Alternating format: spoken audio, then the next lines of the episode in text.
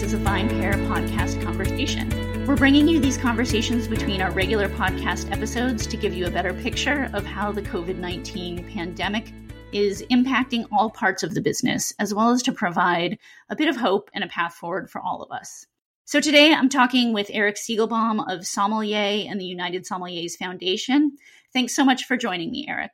Thank you for having me. So, uh, I, I read this article over the weekend and it was saying that these days when you ask someone how are you doing? that can seem pretty loaded a lot of layers to unpack.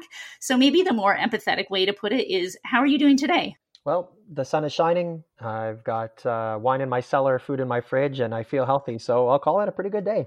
Nice.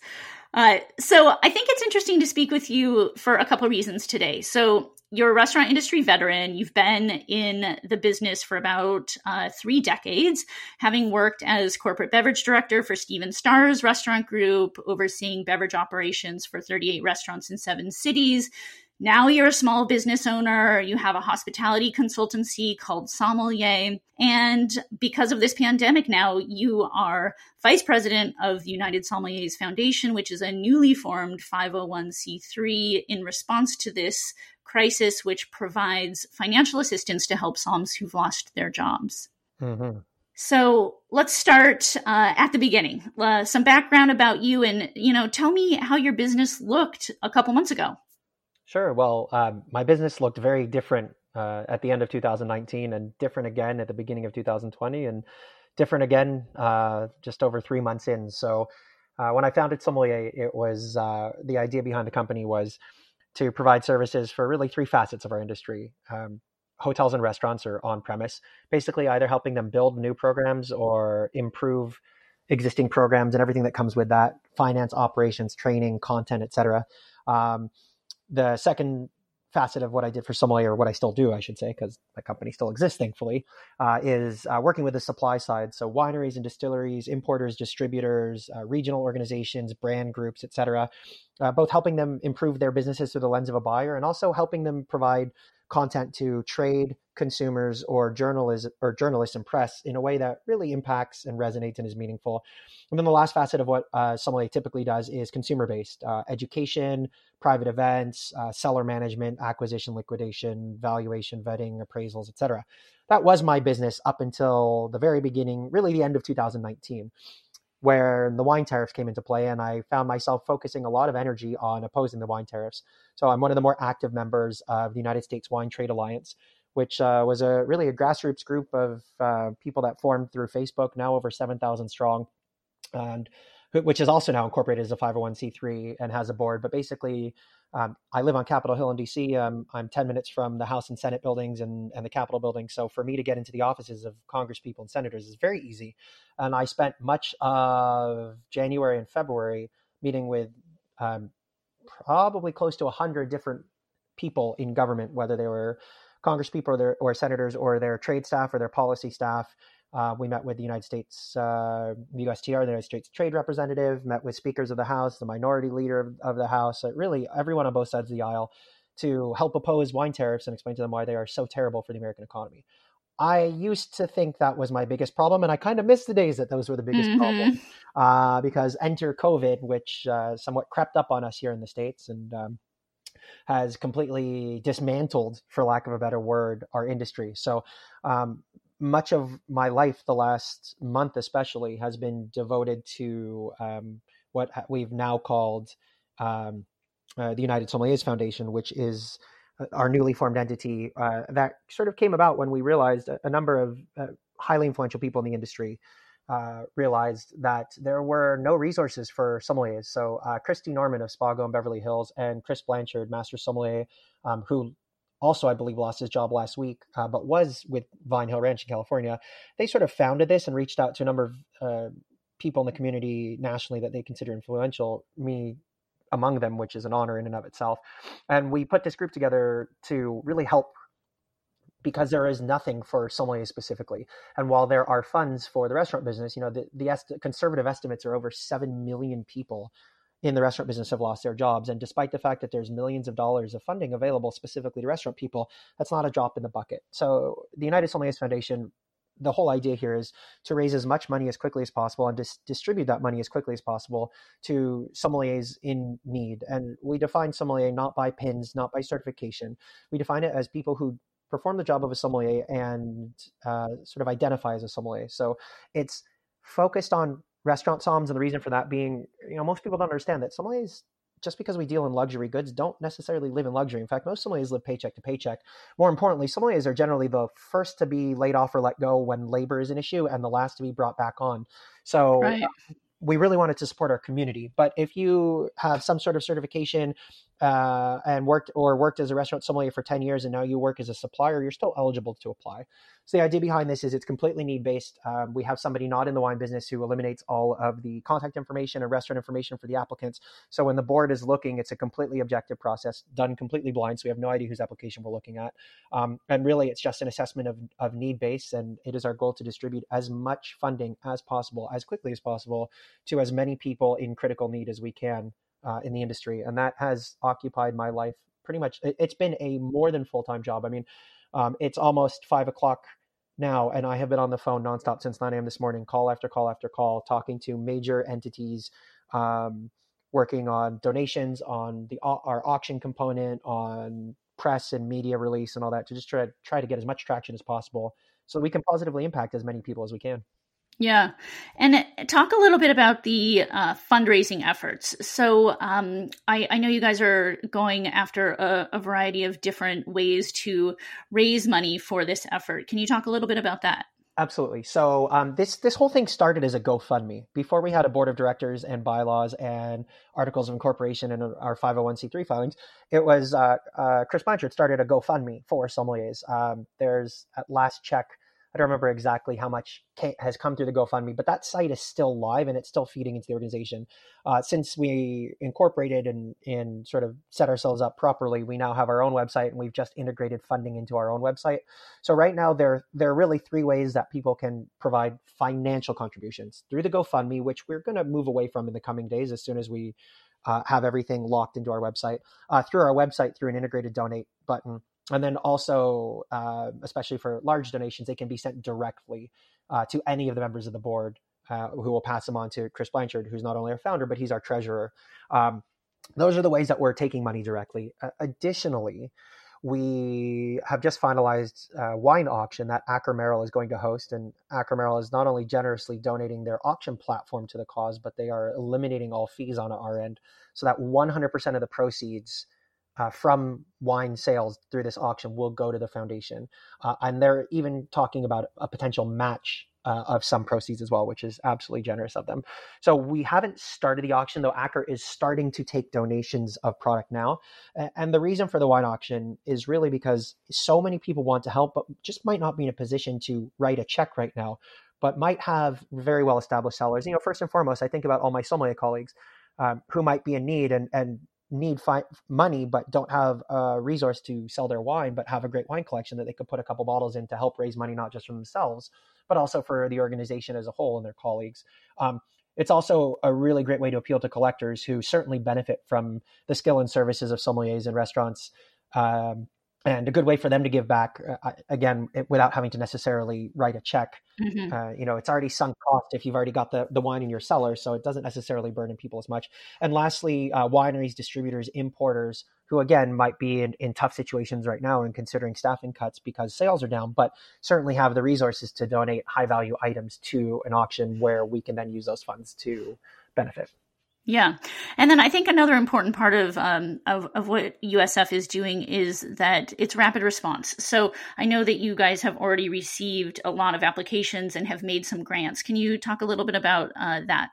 So we have yet to disperse grants, although we are very close. And one of the reasons for that is we wanted to make sure that we ratified uh, the board ratified an absolutely airtight, completely objective selection criteria.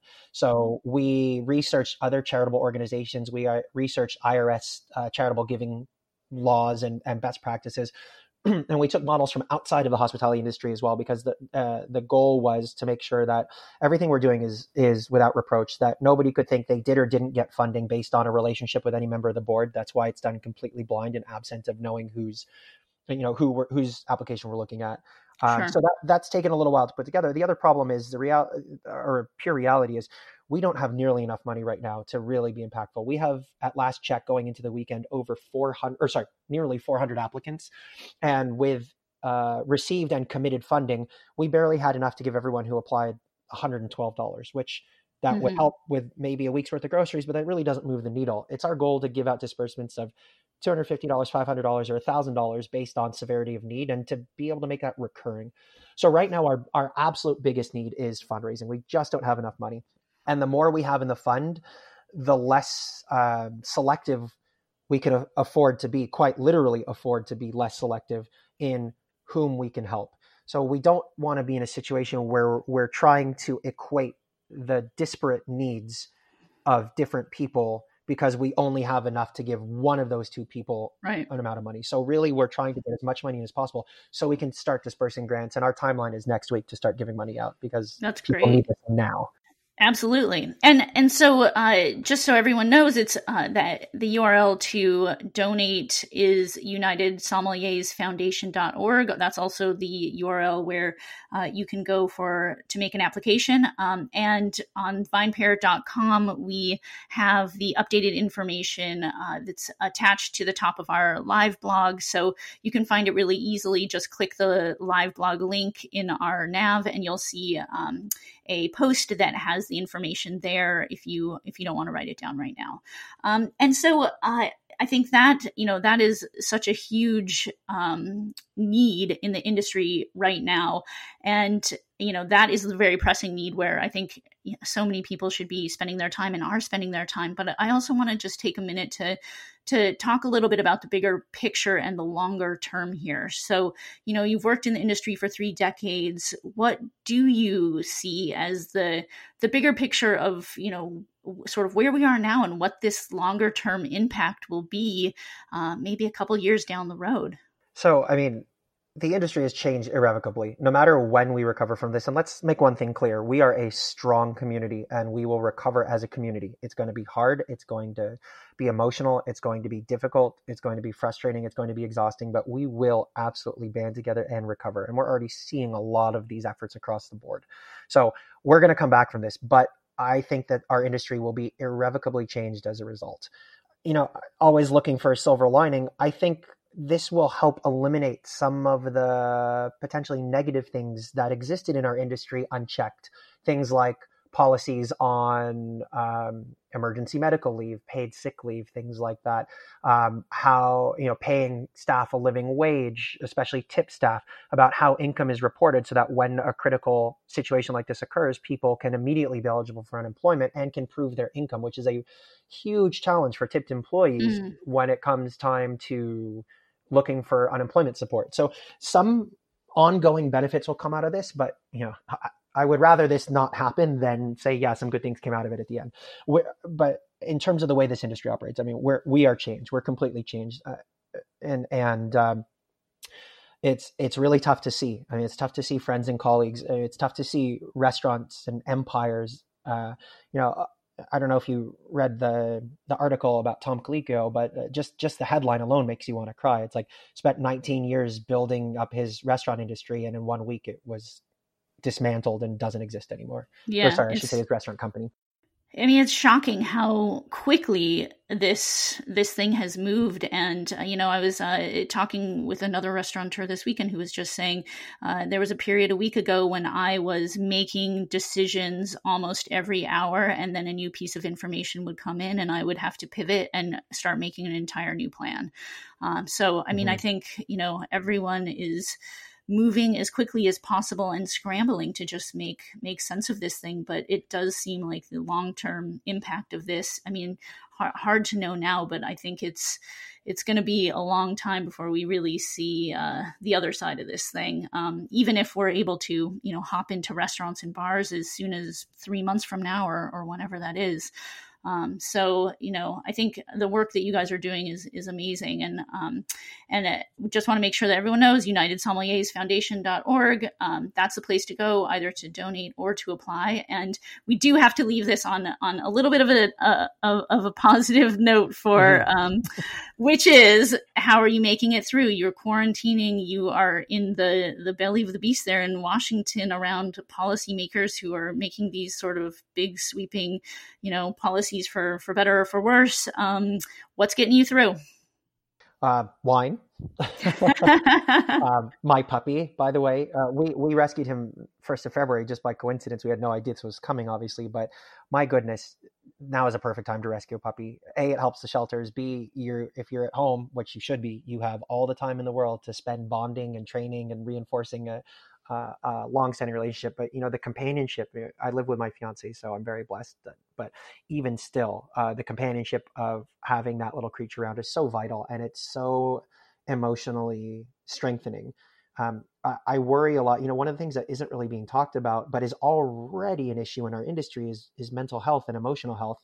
Mm. Um, and I can only and substance abuse and all of those things get amplified in a, a, crisis situation. So, you know, for people who live alone and or might be single or don't have, uh, you know, an emotional or physical resource, the companionship of an animal, whether it's a, a, dog or a cat or a chinchilla, my God, whatever it is that gets yeah. you through it, is so valuable. So if you've ever been thinking that I, I might want to ha- be a, a pet parent, now is absolutely the time to do that. Yeah, definitely. And, you know, I think also Zoom calls, you know, just with people oh, in your yeah. network.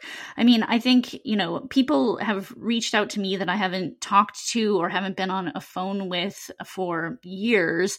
Um, but literally every single person that reaches out to me, I'm like, yep, let's hop on a Zoom. Mm-hmm. I can do it whenever you can, because I think that's one of the key things that all of us can do. We can really provide our time and um, a little bit of reassurance and connection to our friends in the industry. You know, I, I, think just the ability to check in with people who may be having a tougher day than you is like one mm-hmm. of the the key things you can do. So, um, well, thank you so much for making time uh, to talk to us, and um, thank you for everything you're doing. It's it's really um, such a needed, important thing that we'll we'll keep following, and you know, let us let us know how we can help at VinePair.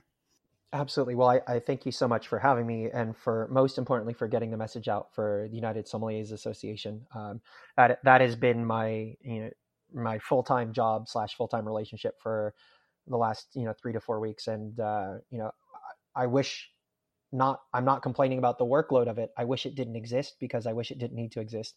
Uh, that said, uh, we realized when we founded this that this should have existed a long time ago. Uh, if, totally. if, this organization would have existed during Sandy, Katrina, uh, 9/11, 2008 crash, the California fires, then you know we would have had a resource and infrastructure to support our communities. So I just want to be clear: we established because of the COVID global pandemic, but this organization is yeah. going to continue in perpetuity so that we can create an ongoing mechanism to support our industry uh, and our colleagues. So, so thank you so much for allowing me yeah. And I think forum. this is a, a, silver lining, you know, these out of out of the, you know, necessity being the mother of invention. So out mm-hmm. of out of this very painful time, uh, you know, uh, to have a better infrastructure moving forward is is is a silver lining. So yeah, thank agreed. you so much. Thank you. It's a pleasure. Thanks so much for listening to the VinePair podcast. If you enjoy listening to us every week, please leave us a review or rating on iTunes, Stitcher, Spotify, or wherever it is that you get your podcasts. It really helps everyone else discover the show. Now for the credits. VinePair is produced and hosted by Zach Geballe, Erica Duecy, and me, Adam Teeter. Our engineer is Nick Patri and Keith Beavers. I'd also like to give a special shout out to my VinePair co-founder, Josh Malin, and the rest of the VinePair team for their support. Thanks so much for listening, and we'll see you again right here next week.